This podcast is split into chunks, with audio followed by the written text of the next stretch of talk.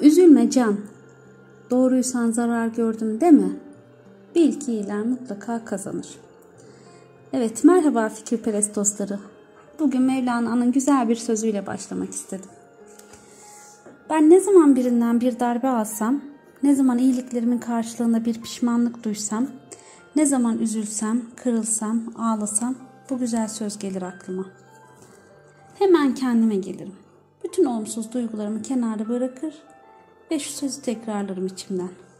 Sen başkasının yaptığı olumsuzluklara onlar gibi tepki verirsen o kızdığın kişilerden ne farkın kalır derim kendime. İyiliğin sözlük anlamı malum. Herkesce bilinen şeyler. Ama bendeki karşılığı şudur. Ruhumu tok tutan davranışlar, kalbimi doyuran her şey iyiliktir benim için. Eğer bir insanın ruhu açsa dünyada onu doyuracak tek şey iyiliktir. İyilik eşittir insanlıktır.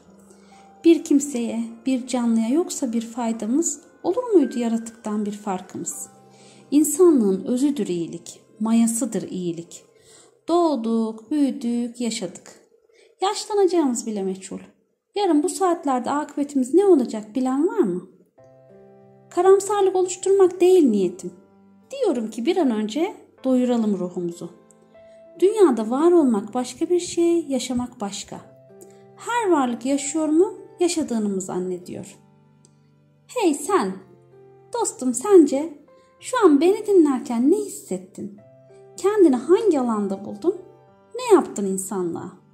Ağaç bile durduğu yerde durmuyor öyle değil mi? Çalışıyor dünya için. Havamızı temizliyor. Kökleri öyle bir sarıyor, öyle bir sarıyor ki ana vatan olan toprağı asla bırakmıyor. Yeşilliği can verirken doğaya, gölgesi yetiyor insanlara. Ya bizler ne yapıyoruz birbirimiz için? İyilik yapanlar yargılanır oldu. Kesin bir beklentisi vardır. Bir çıkar peşindedir. Bu devirde kim kime iyilik yapar denir oldu. Bu nedenle ruhlarımız aç kaldı. Kalbimizi karalar sardı. Bir anda unutuldu bir olmak, insan olmak. Dünyanın telaşı öyle bir sardı ki herkesi gözümüzün içine bakanları bile görmez olduk çoğu zaman. Ama bizim aslımız bu değil öyle değil mi? Biz komşusu açken tok yapan, yatan bir millet olmadık hiçbir zaman. İnsan olduğumu hatırlatan bir hikayemi paylaşmak istiyorum. Ben bir sağlık personeliyim. İşitme ölçümü yapıyorum. Audiometristim. Bir hastam var. Adı Sevgi. Adını bilmeyen biri zaten gözlerini görünce tahmin eder adının ne olduğunu. Öyle bir güzel bakıyor ki eritiyor insanın insanı. Şimdi 15 yaşında ama zihinsel ve bedensel engeli yüzünden 8 yaş civarında görünüyor. Ben onu 6, yaş, 6 yıl önce yani 9 yaşında tanıdım. Özel eğitim için heyet raporu almaya gelmiş ailesiyle. Annesi onun küçük bedenini bebek arabasına sığdırmış. Sevgi konuşamıyordu. Sadece adını söyleyebiliyordu. Konuşamadığını yıllarca zihinsel engelinden dolayı zannetmiş ailesi. Ya da onlara öyle denmiş o kısmını hatırlamıyorum. Hiç işitme testi yapılmamış o güne kadar. O kadar ürkek, o kadar masum görünüyordu ki. Ben annesiyle konuşurken kalbim acıdı resmen. Ben sevginin bilgilerini annesine sorarken çaresiz gözlerini yavrum bir bana bir annesine döndürüp duruyordu. Yapamaz ama raporuna faydası olsun bir değer bulunabilirse diye doktor arkadaşlar işitme testi istediler. Biz normalde işitme kayıplı hastalara 25-20-25 dakikada yaptığımız testi sevgide tam 55 dakikada yaptık.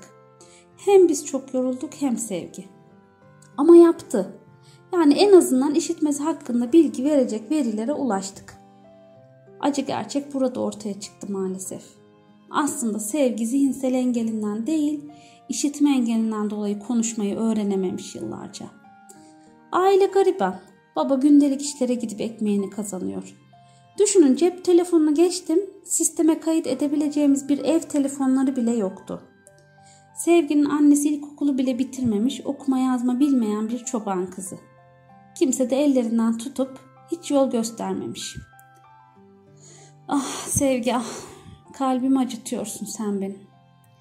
Durum anlatmak çok zor oldu.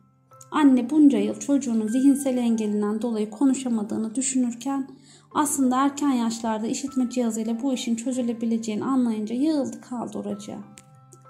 Sonra kendini topladı. Ne gerekirse yaparım. Yeter ki çocuğum bizi duysun dedi.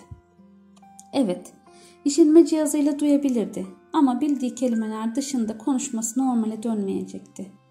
Çünkü konuşmayı öğrenme yaşı çoktan geçmişti. Ama en azından kardeşlerini, annesini, babasını ya da tehlike anında bir gürültü sesini duyabilecekti. Hemen cihazların hangi özellikte olması gerektiğini belirledik. Rapor hazırlandı. Anne gitti. Ama benim kalbimin acısı bir türlü gitmiyordu. Her iki kulağına cihazı alacak durumları var mıydı? Arasam sorsam telefonları yok. Ama neyse dedim. Nasıl olsa cihazdan fayda görüyor mu diye elbette ölçüme gelecekler. O zaman sorarım. Ama ya alamazlarsa o zaman ne olacak? Sevgi hep sessizlikte gömülü mü kalacak? Of of kalbim yine acıdı. Sırf para yok diye sağır dilsiz kalır mı bu güzel insan? Hani hepimiz insan olarak eşit yaratılmıştık. Evet, eşit yaratıldık ama dünya hırsımız eşitliğimizi bozuyordu. Asıl sağır her şeyi duydum diyenler, asıl dilsiz maalesef her lafın doğrusunu ben konuştum zannedenler oldu. Belki bir şeyler yapabilirdik dünyadaki varoluş amacımız insanlık adına. Etrafımdan çoğu kişi aman sen de buraya bir sürü böyle hasta geliyor. Hangi birine yeteceksin şeklinde tepkiler veriyordu. Evet bizim işimiz hep hastalarla doğru. Ama herkesin ya da çoğu kişinin güvencesi var. Bu tür hastalar nadir geliyor zaten. El ele verilirse neler yapılmaz ki? Benim kendi adıma kalbimi karartmaya hiç niyetim yok. Yapabildiğim kadar, yapabildiğim kadar. Allah'tan en büyük duam kimse kimseye muhtaç olmasın. Ben çocukluğumdaki günlerimi hiç unutmadım. Bizi unutmayıp, bizi unutmayıp iyilik edenleri de unutmadım. İnsan olmak, eli, ayağı, gözü kulağı olmak mı sizce? İnsan olmak, nefes almak, konuşmak mı sizce? Neyse, birkaç ay sonra işe geldim. İşte beklediğim güzellik karşımda bakıyordu bana öylece. Beni hemen tanıdı. Annesine gösterdi. Yanına gittim, sarıldım sımsıkı. İlk işim annesinden ev adresini almak oldu. Cihazları almışlar. Sevgi hemen kulaklarını neşeyle gösterdi bana. Oh çok şükür dedim içimden. Birazı yeşil kartlı olduğu için devlet öde, devlet tarafından ödenmiş, birazını da kenarda biriktirdikleri son kuruşlarıyla ödemişler. Ama anne nasıl mutlu. Çünkü sevginin yüzü hep gülüyor artık. Çocuklarımın gülüşü olsun başka ne isterim diyor. Çocuklarımın gülüşü olsun başka ne isterim? Bir annenin isteği. Ah bütün dertlerine derman bulunsa da bir de yürüdüğünü görsem. Annesinin ağzını yokladım. Skolyozu vardı. Kamburluk. Yani. Ama omuriliğe çok yakınmış. Sordum soruşturdum. Anestezi almak çok tehlikeli olur diye ameliyat etmiyorlar. Ama artık duyuyor. Bu bile büyük bir mutluluk veriyordu. Bana da, sevgiye de, annesine de. O günden sonra dost olduk. Ben arada bir evlerine uğrayıp ziyaret eder oldum. Kapı zilini duyup emekleyerek hemen kapıya gelmesi beni acayip sevindiriyordu. Çünkü zili duyuyordu artık. Bir gün yine uğradım. Sevgi suratı asık, üzüntülü bir şekilde kulaklarını gösterdi. Cihazları yoktu kulağında. Annesine sordum. Cihazları bozuldu, tamire verdik. Aylardır yapamadılar dedi. Velhasıl cihazların kullanılacak tarafı kalmamış. Bu çocuk aylardır yine sessizliğe gömülü yaşıyor. Aman Allah, yine o acı gene başladı. Kalbim yine sızlıyor. Ah. Yenisi çok para.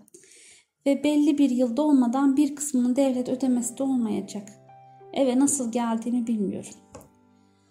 Allah'ım ev kredisi çekmemiz şart mıydı? Bir sürü borcum var. Bu çocuktan daha mı önemli borçlar? İki cihaz alamıyorsam yazık benim insanlığıma. Bu sorular bütün gün beynimde dolaştı. Akşam bu halimi gören eşime durumu anlattım. O da benden beter oldu. Birkaç gün sonra iş yerinde cep telefonum çaldı. Geçen yıl tam da bu zamanlar Ramazan ayındaydık yine. Müjde müjde diye bağırıyordu eşim telefonda. Dedi ki sevginin annesini ara. Akşamüstü hazırlansınlar. İşitme cihazı almaya gidiyoruz. Sonra sakince başladı anlatmaya. İş yerinde bir arkadaşı var eşimin. Çok zarif, çok naif bir bayan. İçinin güzelliği yüzüne vurmuş. Birkaç ay önce annesi rahmetli olmuş. Vefatından bir süre sonra kardeşlerle birlikte evlerin, annelerinin evine gitmişler. Etrafı temizlerken annesinin rahmetli olmadan önce yattığı yastıkta bir ağırlık fark etmişler. Bir bakmışlar bir sürü para. Dokunamamışlar, harcamaya kıyamamışlar. Biz bu parayla bir hayır yapalım, annemizin ruhu rahat etsin diye düşünmüşler. Ertesi gün eşime gelip durumu anlatmış arkadaşı. Eşiniz hastanede çalışıyor. Ona sorar mısınız durumu iyi olmayan işitme cihazı ihtiyacı olan biri varsa biz alacağız demiş. Bir dakikada kaç kere şükrettiğimi hatırlamıyorum. Meğer rahmetli teyze sevginin duyacağı sesi olabilmek için bilmeden biriktirmiş o paraları. Bu mucize değil de nedir sizce? Yürekten isteyince mucize bile oluyormuş. Yemin ederim oluyormuş. Yeter ki iste. Komşunun telefonunu aradım. Çağırttırdım. Telefonda durumu anlattım. Nasıl sevindi annesi. Hemen akşamüstü gittik. Yanımızda benim 12 yaşında kızım da vardı. Sevginin cihazları taktığı an görmeye değerdi. Sesleri duyunca yerinde duramadı resmen. Ağladı, güldü, hepimizi ağlattı. Kızımla ikisi bir güzel çikolata yediler. Kızım da kendine küçük bir ders çıkardı oradan. İki kulağına son model cihazlar alınmış, üstüne bayram harçlıkları bile çıkmıştı. Oh, kalbimin acıması geçti bir anda. Ruhum doyuverdi. Kızım boynuma sarıldı. Anne sizi çok seviyorum dedi. O da çok duygulandı çünkü. Cihazlar alan arkadaşımız kendini aileye hiç tanıtmadı. Bilmesinler, minnet duymak zorunda kalmasınlar. Annemin ruhu rahat etsin dedi. Onları evlerine bıraktık. İftara çok az vardı. Ama ruhum o kadar doymuştu ki hiç açlık, açlık hissetmiyordum. Ben bir şey yapmadım, sadece dua ettim. Ve onun bile ne kadar büyük bir iyilik olduğunu anladım. Bir de mucize diye bir şey varmış. Vallahi de varmış, billahi de varmış. Evet. Hepinize iyiliklerle dolu bir ömür diliyorum. Hatice Çevik Erdal